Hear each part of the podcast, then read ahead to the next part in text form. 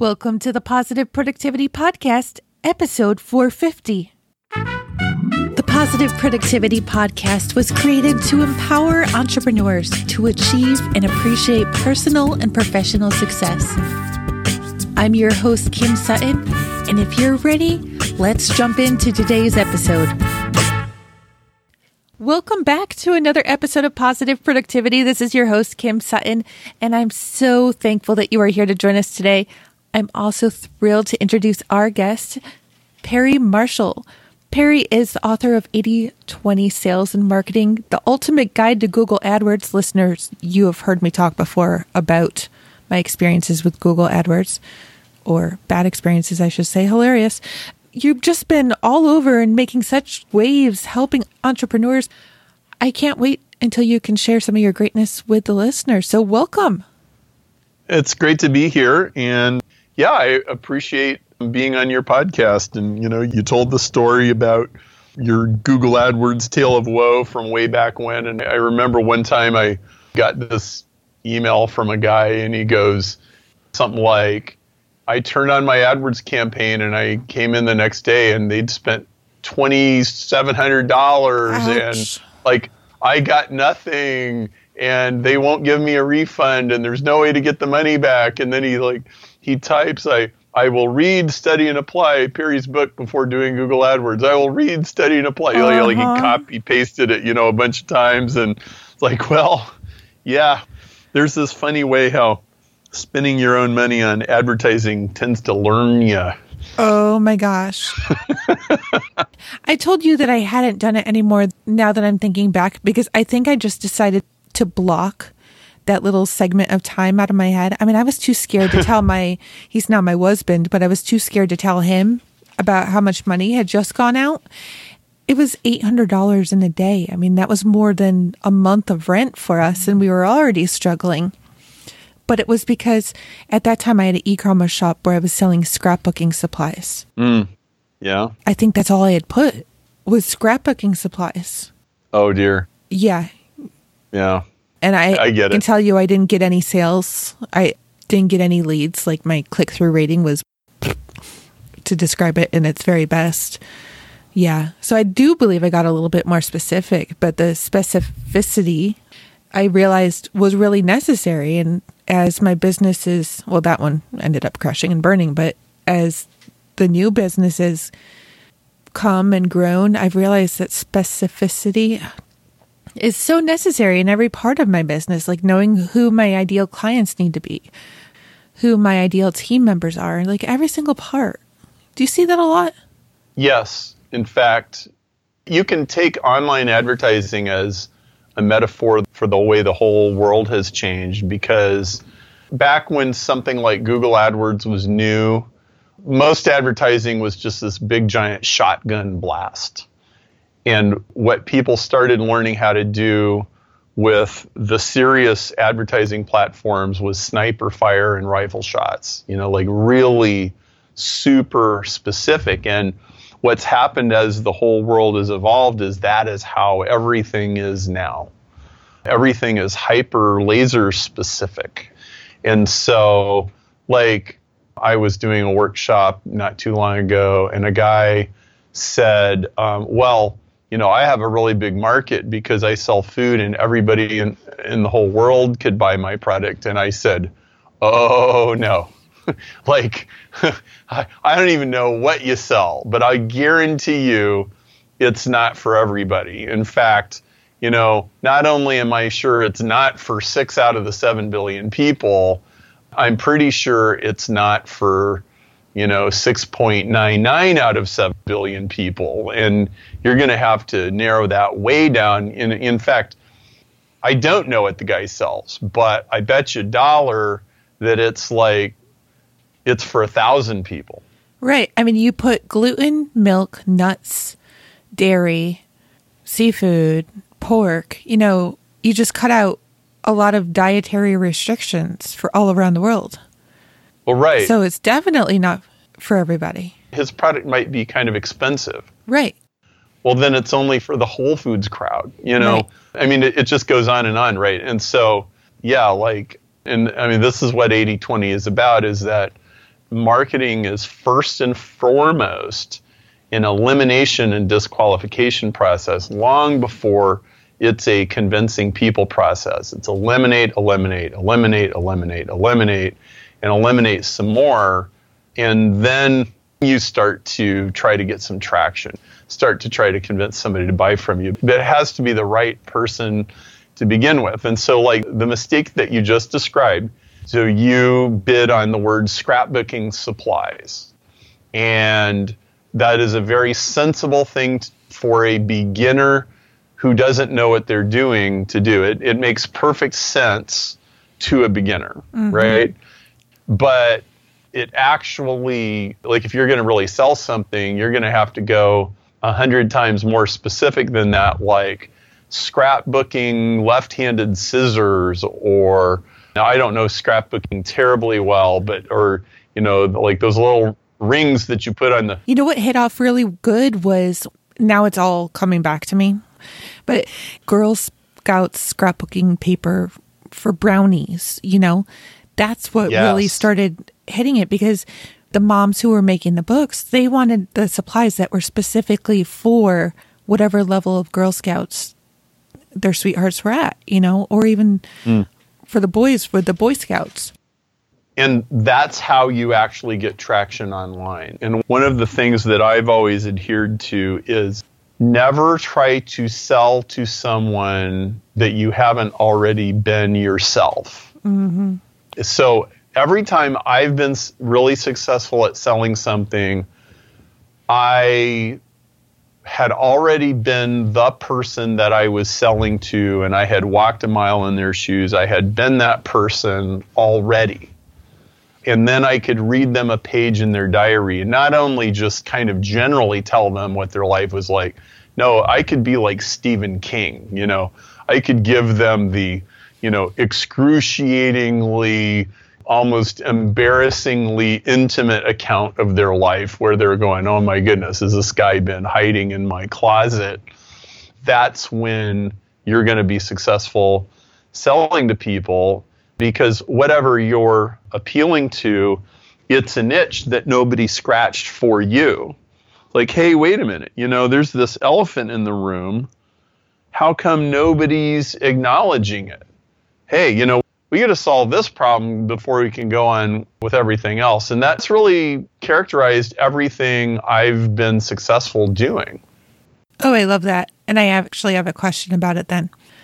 I have been working on a book the listeners have been hearing me talk about the book for two years. And by working, I mean I have a Google Doc started, but it's I'm two years into the process and it's nowhere near complete. The book is called Chronic Idea Disorder The Entrepreneur's Guide to Overcoming Idea Overwhelm. Well, you have been that person.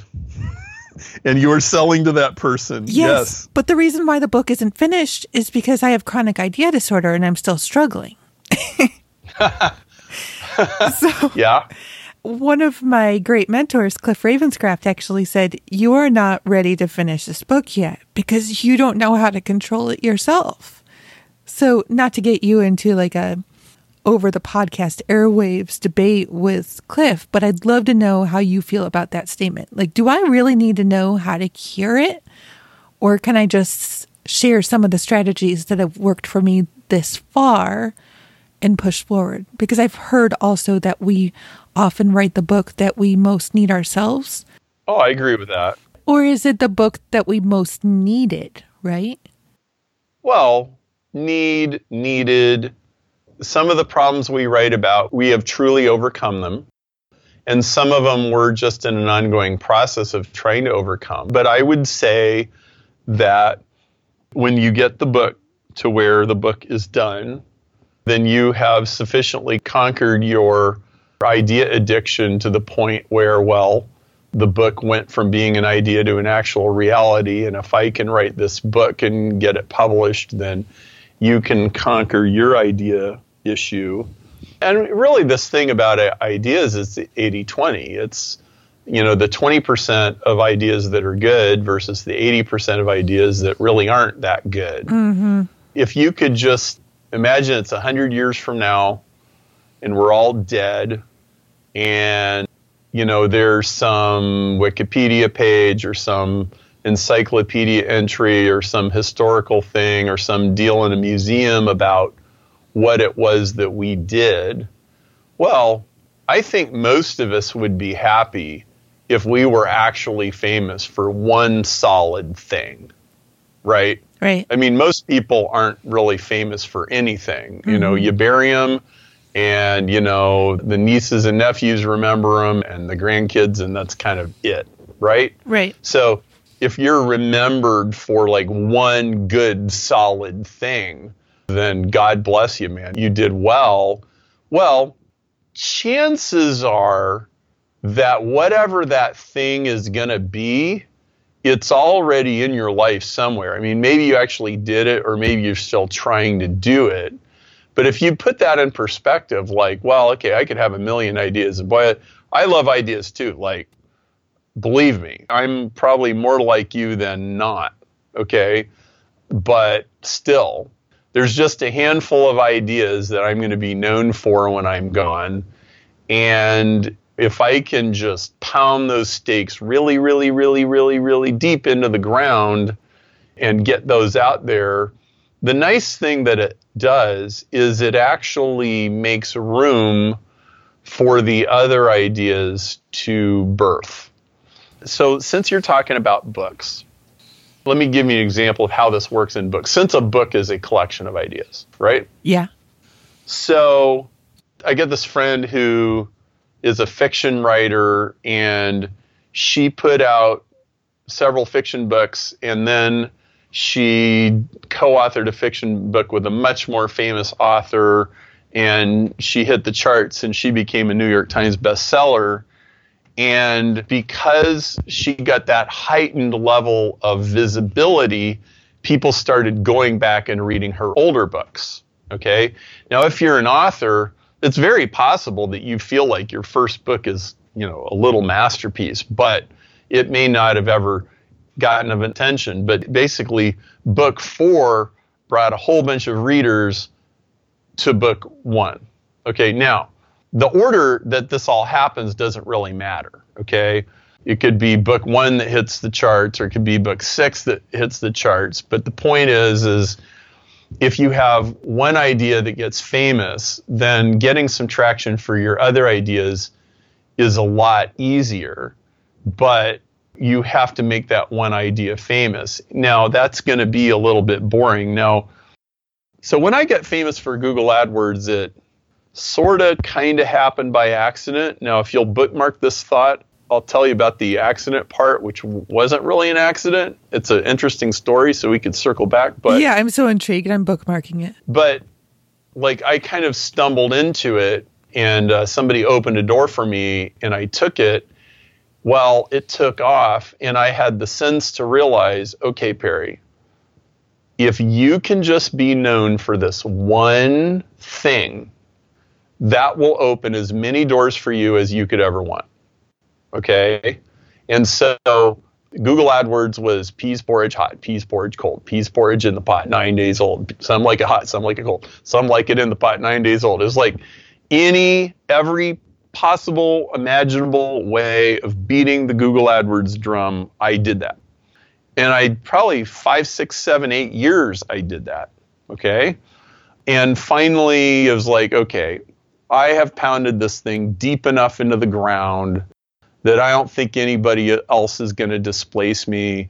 So I'll divert my attention to other things and I'll go do other things. Well, I'm, I'm really glad that I did that. Now, was it kind of boring and repetitive to be doing that? Yes. But at least I was known for something. And so what happened was people would come to me for Google AdWords and I would help them with that. And because I helped them with that, they would trust me. Okay. And then they're like, okay, so what else can you help me with? Well, I knew all kinds of other marketing stuff. Mm-hmm. Like, I could have done a marketing seminar, well, probably did, you know, for three days without even talking about Google AdWords. But as long as I was known for that one thing, like, I mean, this is a basic principle of branding. Right. Like, people's brains only have so much room for names of things. So, like soft drinks, Coca Cola. and then there's 7 Up and Dr. Pepper and a couple other ones, Pepsi. Well, people only have so much room in their head for stuff, right? And you want to occupy the number one position. And that is the most important thing. If you occupy the number one position of something, then you own a piece of real estate in people's brains, and then you can take them where you want to go. And so the way I've harnessed that is my loyal followers they've followed me down all kinds of rabbit trails and engaged in all kinds of ideas. And Google AdWords isn't really even what I do anymore. But it's okay. I'm known for something, and that's good enough. And so, you know, it's kind of ironic, but, you know, if, if you want room to exercise a million ideas, just pound one into the ground really, really well. Oh, I'm so loving that. And a comparison that I've used in the book and even here on the podcast is that I feel like I have an idea graveyard in my backyard. It's like a, whole yeah. bunch of shallow holes dug with plastic spoons. Mm. But what I want to do is take the backhoe out and dig the hole to the other side of the earth. Like a little kid, you know how we used to want to dig the hole to China or wherever was on the other side of the world from you whenever you were a little kid. Mm-hmm. That's what I want to do with chronic idea disorder. But I see it in the other side of my business as well. I mean, I get referrals all the time for how I make the majority of my money. I mean, the 80% is Infusionsoft work. But when mm. those clients find out I do other work, then it opens up a whole new world. But that's not necessarily what I'm advertising. But then, just like you said, I mean, it's the uh, know, like, and trust factor. They have grown to know, like, and trust me for what I did in Infusionsoft. So now, Kim, what else can you do? Right. I don't do Google AdWords. well, right. And once you've established real trust, I mean, people aren't dumb.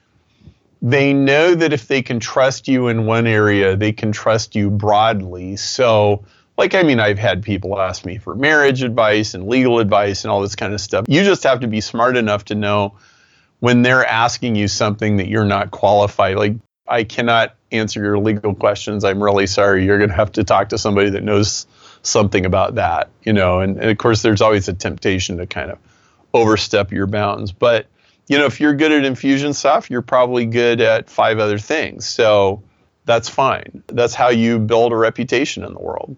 And in fact, you can use credibility that you've established in one field to bridge over into another field. I've done that with science and evolutionary biology. I have a book called Evolution 2.0 and as unlikely as it might sound, I actually have been able to use my street cred as a business person to have influence in the scientific community. And now that particular bridge is a really hard one. Like it's probably one of the hardest bridges you could try to build. Right. Because scientists and marketers are like, you know, opposite ends of a spectrum. But I'm just saying it, it illustrates the point that that can be done. And so yeah, like don't neglect the date that brought you. And yeah, if you're an idea person, I'm sure you're bored by the usual thing that everybody knows you for. And yeah, I, I get it that you know you want to spread your wings and you want to expand it out, but there's a right way and a wrong way to do that. Yeah, absolutely. Is there any such thing to you as being too specific? Well, you can be in a niche that's so narrow like even though you're number one and you own it, it's not really big enough to be meaningful. That's certainly right the case. You know, like those Girl Scout green scrapbooking papers. Like, well, if that's the only thing you did, I don't think you'd make much of a living with it, right? But the whole point of that story, if I understand you correctly, is that that's like the little crack in the sidewalk where you could get your little plant to grow. It, oh, absolutely. It was a, a start. Oh, and it, it, did exactly like we were just talking about, too. You know, they came in because they were looking for that one type of paper. Mm-hmm. And then they saw, oh my gosh, look at everything else. And all of a sudden, it's like a hundred things in the cart. Yes. So it was fantastic. It worked really well. I am curious has there ever been a rabbit hole that you went down that you wish you hadn't? well, probably three fourths of the things that I've ever tried didn't work. So I mean, for example, in 2011, we started a company called Fanalytics, and it was a software as a service company. And what we would do is if people had Facebook followers and they had handshake permissions from their Facebook followers, we would go and extract all this information from their accounts and give them all this demographic and psychographic data. And it was kind of like what Facebook Audience Insights is now, except that was seven years ago. And we had all these people say, wow, that's really awesome. So we spent all this money and we hired software developers and we put that out there. And then when it was finally in a sellable form, nobody would write a check for it. Like, even though they said it was awesome. And I learned something from that. And I learned that if you're going to go start something like that, you should go to the people that think it's a cool idea and say, all right, so I'll give you a 60% discount on this if you'll write a check for it today and it'll be ready in a year or it'll be ready in six months. And if they won't write a check for it, you don't have something. Right. I can totally see that. That would have saved me an immense amount of money. And, uh, and of course, you know as well as I do that we only have so much resources to start so many things. And there's a double cost to anything we start. There's the cost of doing it, but there's the cost of not doing something else right? Oh my gosh, yes. You think it's going to work and then it doesn't. And then you're sitting there in the aftermath and you're like, oh man, now I got to clean up this. I got a machine gun the wreckage, you know? So, uh-huh. so that's a really strong tip to get somebody to write you a check up front. Now, that's always scary because most people are afraid when you get right down to it they're terrified of what happens when their beautiful idea finally hits the pavement and goes splat. And most people will avoid like crazy like the gritty bone crunching reality of finding out that this idea is dead. And so they'll just keep kicking the can down the road and they'll keep trying to, you know, polish it to perfection and well, it's not ready yet. Well, you know, that can go on for 10 years. And yeah, I can. What you need to do is fail fast. Yep. How fast can we figure out that this idea is a dud and scrap it? And this becomes a very healthy discipline because you learn not to get enamored with the ideas. You learn to get, get enamored with the execution of the idea now, I understand that there's a whole spectrum of personality types, and some people are in the realm of pure ideas and they generate lots and lots of them. And some people are bricklayers and they're not, you know, they're just building a wall with bricks and that's all that they want to really think about. And then you have everything in between. So I get that. But if you're an entrepreneur and you're not just an idea generator, you have to care about the execution. Yeah. I am married to a video game developer. okay. Who also has chronic idea disorder, although mm. he might not admit it. Okay. But he comes up with game ideas and starts sketching. Mm. But to this day, he has yet to actually design one whole game. But uh, I have to give him a little bit of credit here. I mean, he's been outside of the house working as well, not just inside our home working on his game full time. I mean, I've had the luxury sometimes it doesn't feel like a luxury. I'm sure you may understand that of working for myself for six years. Mm-hmm. But when 80% of his time is spent outside of the house and the 20% that is in the house is like insane with children, it's just not going to get done. But it's just amazing watching all these ideas. And he actually did start a focus group on Facebook with a whole lot of people that he knows where he he will throw ideas past just to see if they're even interested in it. Mm-hmm. You know, because what's the point in putting a game out and spending years working on a game if it's not going to happen? I have yeah. to tell you, a rabbit hole that I went down, also Facebook. Facebook actually took care of that rabbit trail for me. I was chasing what I thought other people were doing on courses on how to use social media or how to grow your social media following. Mm. I didn't care. Let me just put it that way. I didn't care about growing your Facebook audience. And I know that might sound a little bit harsh. I just really didn't. But I thought I needed to have a course on how to do it. Mm. And I spent two or three weeks creating all the videos, editing them, making them look great. And then Facebook redesigned their whole platform. Oh. I was like, oh. And then after that, actually, my husband looked at me and he's like, you know, you sounded like that teacher from Ferris Bueller's Day Off. Bueller. I was like, well, that's how I felt. And he's like, then why are you doing it? Hmm. And it was like, you are right. I'm not. Delete. That was painful. It was so painful, actually, just deleting all those. I was like, why am I doing this? It took me another year, listeners, to realize what I actually wanted to be doing. And that was not it. But I'm so glad that that happened because that wouldn't have been anything that I really would have wanted to promote.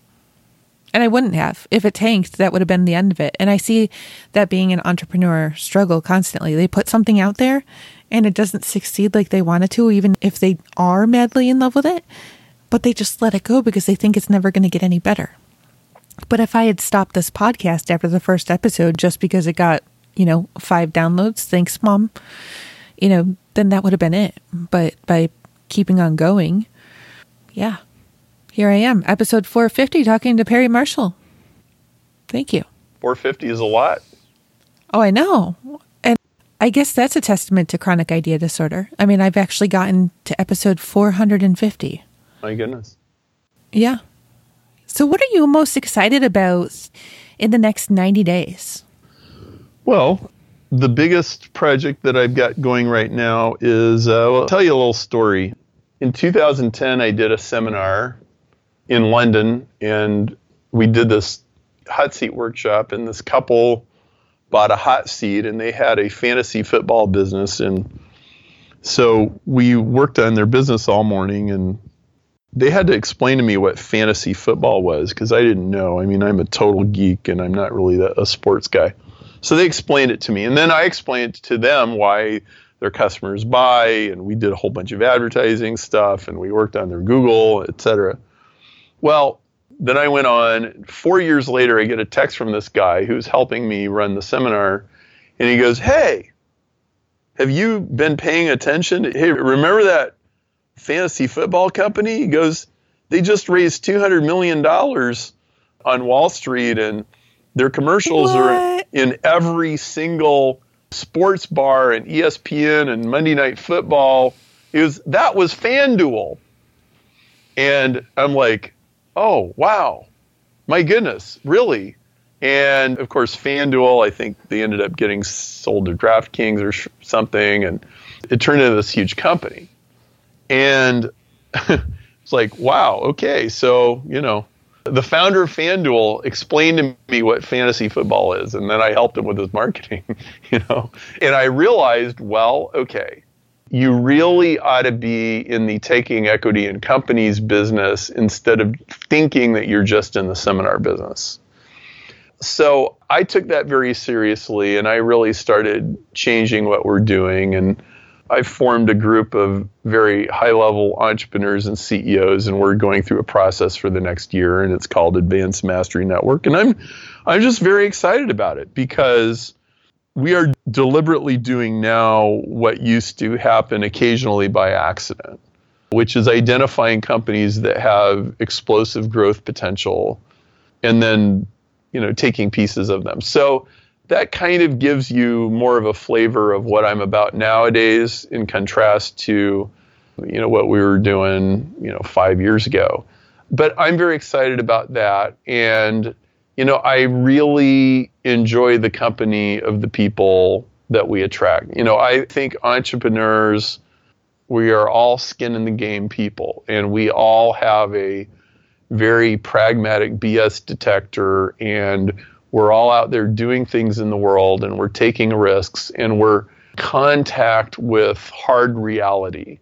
Whereas most people really aren't. You know, they're kind of insulated from the world by their job or or whatever. And so there's just a very refreshing sort of truth serum about being an entrepreneur. And I just, I love the company and the community that we create by doing that.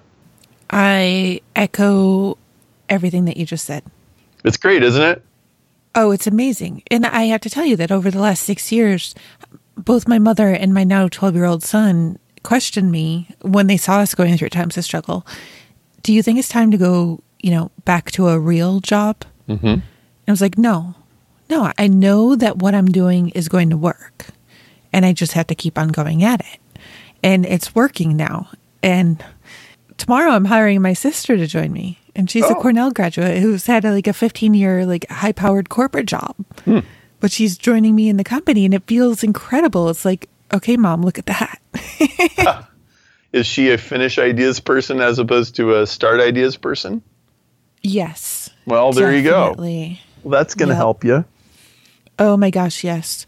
I would love your opinion just on one thing, and I apologize. This is not meant to be the pick Perry's brain session, but part of the three pillars of positive productivity are self care, systems, and support.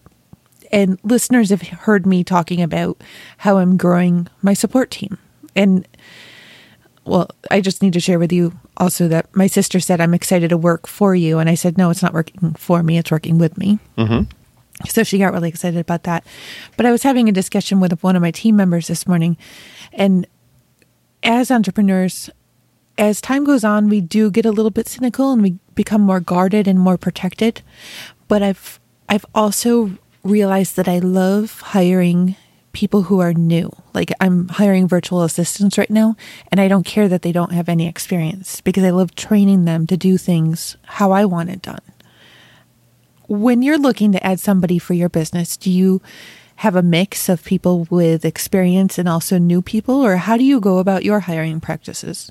Well, it depends entirely on why I'm hiring them and what I want them to do. You know, if mm-hmm. if I'm hiring somebody who's going to consult equity clients in my place, then I need somebody who's highly, highly, highly experienced.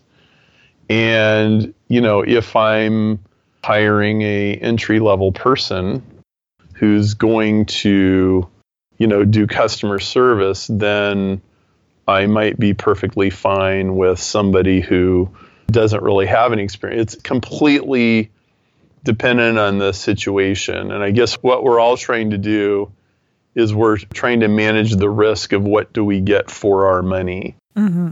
You know, obviously, the first person I mentioned is way more expensive than a customer service person who might not even be in the United States. So, yeah, I, it's a context situation. Absolutely. And I know based on my own studying, and I can't say it's been that extensive, but of the 80 20 rule, and please correct me if I'm wrong, in any part of your business, 80% of your results come from 20% of your effort. Yeah, it, it's not even just business. It's pretty much every, I mean, we could be, if you go to the beach with a bucket and you take a bucket of sand, 20% of the sand grains take 80% of the room in the bucket. I mean, it's that ubiquitous. It's everywhere. It's the traffic on the streets in your town. It's the size of cities and you know in the United Arab Emirates. It's the rabbit populations or the size of craters on the moon or files on your hard drive or how many listens podcasts get or Spotify songs. I mean, 80 20 is just absolutely everywhere. It's a universal law of nature which says that cause and effect are greatly unequal. And in fact, there's a symmetry. Uh, there's always a symmetry where a small percentage of the causes cause a huge number of the effects, and a large percent of causes have almost no effect. Mm-hmm. And so most people are conditioned by school and what have you to treat everything like it's equal, and it is absolutely not equal. It is almost hideously unequal. And it's once you start to see it, you won't be able to unsee it. It's everywhere. Probably the most common comment that I get about the 80 20 book, at least from a kind of a hardcore person, is they'll say, Wow, Perry, I read 80 20 sales and marketing, and now I see it everywhere. 80 20 is everywhere. It's out the window. It's in my hard drive. It's in my spreadsheets. It's in my business. It's in my customers. Like, yes, yes, yes. See, now that you have the 80 20 like x-ray goggles then you permanently have this advantage that everybody else doesn't have because really all you have to do in any situation is figure out the 80-20s and start working with them in whatever way is appropriate sometimes it's trimming and cutting certain things or sometimes it's just expanding and reinforcing certain things and it's a very very very powerful tool and they should teach it in schools. They don't, but all my kids know 80/20. My customers' kids know 80/20, and that's how it should be. You've actually just opened up my eyes further because I can see right now that 80% of my stress, my client related stress, comes from not even 20% of my clients. Oh, yeah. Well, okay. So the immediate takeaway with that is everybody should be firing at least three to five percent of their customers. Uh-huh. Maybe a lot more. I stood up in front of a room full of CPAs at a CPA conference for accountants. And I said, okay, how many of you have a client and they chew up your time and they don't really pay you all that much money and they're high maintenance, blah, blah, blah. And like all these hands go up and everybody kind of, yeah, yeah. I said, okay, so you guys all got on airplanes and you paid good money to be at the seminar. So, you know, I, Perry Marshall, best-selling author, I bequeath you permission to fire that client. Okay? You don't have to be mean about it. You know, you could just send a nice little letter that says, "Hey, you know, we've been really reviewing our business from top to bottom and we realize that we just can't hang on to everybody." And you know, starting March 1st, we're not going to be handling your account anymore. I'll be happy to hand all of your paperwork over to this other CPA firm, and I, I can help you find another one if you want. You know, and you can write them that kind of letter, and guess what? So your workload just dropped, and your gross revenue dropped too, but your net went up because you were making negative money servicing those accounts. You could be servicing somebody else. You could just not be doing anything at all. You could be spending time with your kids or going bowling Absolutely. or whatever, right? And by the way, it's almost inevitable. Like this happens naturally without anybody trying to do anything. You will get so my friend Lynn Bertain he calls it the 2120 rule. And here's what that is it says 20% of your clients make 120% of your profits. And then this other group of clients loses 20% and gets you down to 100. Mm-hmm. Okay. I can so see that. And it's almost always true. Like just about any company, any store. So we could be talking about product lines. You go to the grocery store this afternoon, I guarantee you that grocery store is losing money on 10 to 20% of whatever they sell. Like, let's say there's 70,000 items in that store. There's 10,000 items that they either shouldn't be selling or they should mark them up twice as expensive because they do not, they lose money just having them in the store. They lose money. Okay. Same is true with customers. Same is true with vendors. Same is true with employees. Okay, so customers, vendors, employees, right there. What if you get rid of the money losing 10% of products, money losing 10% of employees, money losing 10% of vendors, money losing 10% of customers? Your business is going to be way more profitable by subtraction. Oh my gosh. Like you're blowing my mind. For listeners, I'll just give an example. Like one client that I'm thinking of takes, I mean, it shouldn't even be like 5% of my time ends up taking 80% of my time which was supposed to be delegated towards other clients mm-hmm. so those clients are having to wait and they're not as happy in the yep. long run yep just like what you were saying, it's subtracting that 20%. Whereas if they were happy, they would be out there sharing my name to other people. Right. So you have to get rid of that rid one that client. And like, not only do I have time to take care of the clients, sometimes I feel like I'm being prevented from under promising and over delivering because of that 20% right there. Yeah. But now I can under promise, over deliver, and still have time left for my family at the end of the day. Yes. Bang. Wow.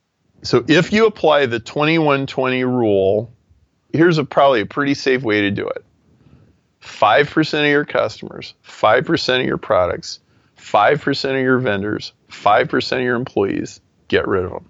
And your business will probably be 50% more profitable. Oh, I'm so excited. Like, I'm ready to jump into what I have and just see what I can get rid of. Like, I've never been ex- so excited to take the axe. Now, subtracting is surgery and it is delicate. It is. Okay. So let's talk about employees. Like if I say, okay, who's that one employee that you know you need to get rid of? Most people are like, yeah, I know who it is. But Mm-hmm. you've been avoiding it and you've Yep. been trying to fix it and you've been hoping it'll go away and the employee secretly sort of knows this too and they're kind of wondering when the axe is going to fall but it keeps not falling but they don't really have the mojo to go you know quit and go find another job or something like that. And so you're both just kind of a leech on each other right? And you have to do this. And no so you get rid of somebody. Sometimes it's as simple as firing them sometimes that's the case. But you know sometimes you have a more complicated dynamic in your workplace.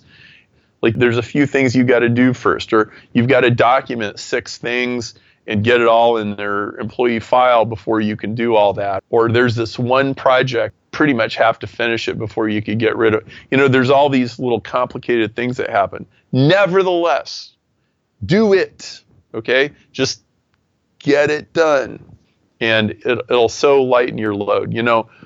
Now most companies get forced to do this sooner or later because there's a downturn of whatever variety and then they have to and when you're forced to do this well it's even less fun.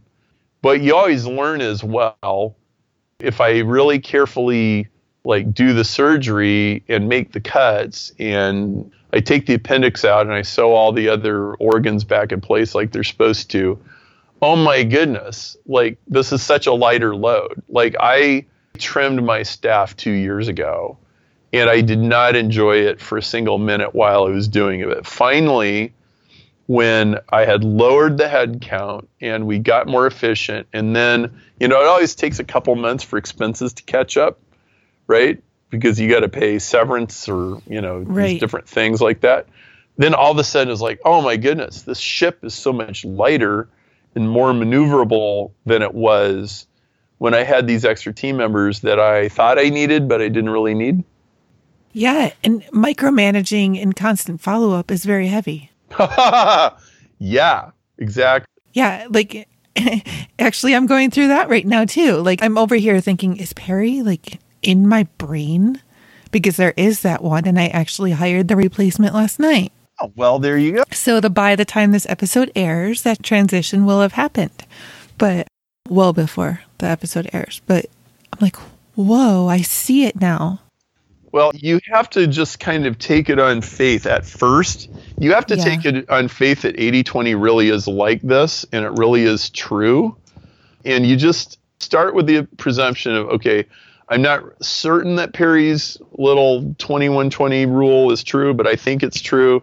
Take it on faith and press forward, and you will find out absolutely it is true and it's liberating. And the beautiful thing about it is because it's invisible to most people, most people never really get there. So you have an advantage because you know something they don't. And that's it's a beautiful thing.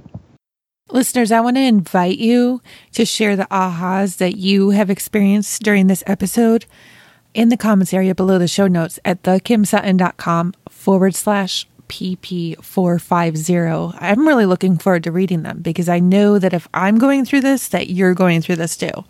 So yeah, please come on over and share your aha moments. Perry, thank you so much for sharing your time with us today. And like just on my behalf, I was actually in my own mastermind group last night, and there's a whole bunch of podcasters in it. And we were actually saying that sometimes we feel like our podcasts are not meant for our audience because we gain so much off of them. and this is like another one of those episodes for me where I'm like, uh huh. Yep. I'm like ready to go into my mastermind group and say, you got to listen to this and go do it. So thank you so much. Where can listeners learn more about you, connect with you, buy your books, and all that great stuff online? You can go to perrymarshall.com and if you click on the 8020 link, we sell 8020 sales and marketing for $7, including shipping. Now, you can buy it on Amazon for 18 if you want, but we actually give you a few more goodies with the book than you get on Amazon if you buy it on my website. And it'll change the way you see everything. You'll never see the world the same way again. You'll never make decisions the same way again. You'll eliminate a lot of wasted effort and you'll free up your time and you'll make more money in the process. So I really encourage you to do that. I'm buying two copies, one for my husband's boss because he could use it too. Excellent. Well, yeah. Well, Kim, thank you for having me. Thank you so much again for joining us. Do you have a parting piece of advice or a golden nugget that you can offer to listeners? Well, I told you to bookmark a story, and I, there's this little story that I think you'll appreciate. 15 years ago, it was a Friday, and I had just read Richard Koch's 80 20 book, and I had realized hey, wait a minute, there is a math formula behind 80 20, which is now part of my book. I have some online tools. It helps you make crazy accurate predictions about how you, you do pricing and stuff. I was like, hey, there's the formula here. How do I solve this math problem? And I was stuck on it. I couldn't solve it and I was obsessing about it all day long. And then the the other thing that happened was a few days before that, I had had a caveman discovers fire moment in my business. And I had done some and made a bunch of money. And I was thinking, wow, that's crazy. How did I just do that? I wonder if I could use my business to help this little project in Mozambique that my brother in law is working on. And so all day long I was obsessing about calculus in Mozambique, okay? As one does, I guess. And well, there was this music thing at church, and my wife said, Hey, I'll watch the kids, go to the music thing. And so I go there, and they're playing this kind of Pink Floyd sort of music, and I'm just, I'm in la la land, and I'm thinking about calculus, and I'm thinking about Mozambique. And all of a sudden, I look up and this woman is making a beeline for me. And she goes, walks up, she shakes my hand. She goes, Hi, my name is Vivian, and the Lord gave me a word for you. And I just stare at her like, Oh my goodness, I've heard of this kind of stuff. I've never seen it before. So what's going to happen now? And she goes, The Lord told me that you're very, very good at math and you're working some kind of formula, some kind of equation, or some kind of invention and you're going to figure it out. You just got to keep working at it. You're going to figure it out. And I look around like, how many people in this room are working on a math problem right now on a Friday night listening to music? And I'm like, only one. And she turns to walk away and then she spins around and she goes, oh, and he told me something else too. You want to support missions and God is going to bless your business so you can support missions. And now she really got me. And I just stared at her. And I was almost on the edge of tears. And all I could manage to say, finally, I just looked at her. I said, If only you knew. And she sticks her finger in the air and she goes, He knows. And she just walks away, just like that. And I'm standing there. I'm like, Doggone it. That was like a memo from the head office. My goodness. Did that just happen? Did that really happen? Yeah, that man, that really happened. Well, three years later, I figured out the math formula. And it is the backbone of 80 20 sales and marketing. We have a tool, there's a website uh, that goes along with the book, and you can figure out all this cool stuff using this tool. So I figured that out. The other thing was my business later that year just started taking off and it grew and it grew it probably grew four or five hundred percent a couple years later i went back and looked and i i discovered that three days before that happened i had gotten an email from this guy who ran an internet seminar and he said who should i get to speak at my seminar in google adwords and i gave him a name of a guy And he says, Well, that guy turned me down. I think you should speak on Google AdWords at my seminar. And so that's how I got into the Google AdWords business. And like, yes, like my business grew hugely. And that was the first time I had had a personal encounter where a person with what I would describe as a prophetic gift opened a door for me and kind of gave me a nudge in the right direction and you know and said hey you know you're working on something really important there. Like sometimes we don't know what's important and sometimes we need an angel if you will or you know somebody to show up and kind of tell us. And so that story is in the back of my 80-20 book and i tell it all the time. And so i just want to encourage you you know there's a scripture that says if anyone lacks wisdom let him ask of God who gives generously. And it's true. So I just want to leave you with that story. Thank you for tuning in to this episode of the Positive Productivity Podcast. When I'm not podcasting, I'm supporting six to seven figure business coaches with their marketing automation and entrepreneurs like you through my coaching and mastermind programs. I want to invite you to visit thekimsutton.com to learn how I can help you take your business to the next level.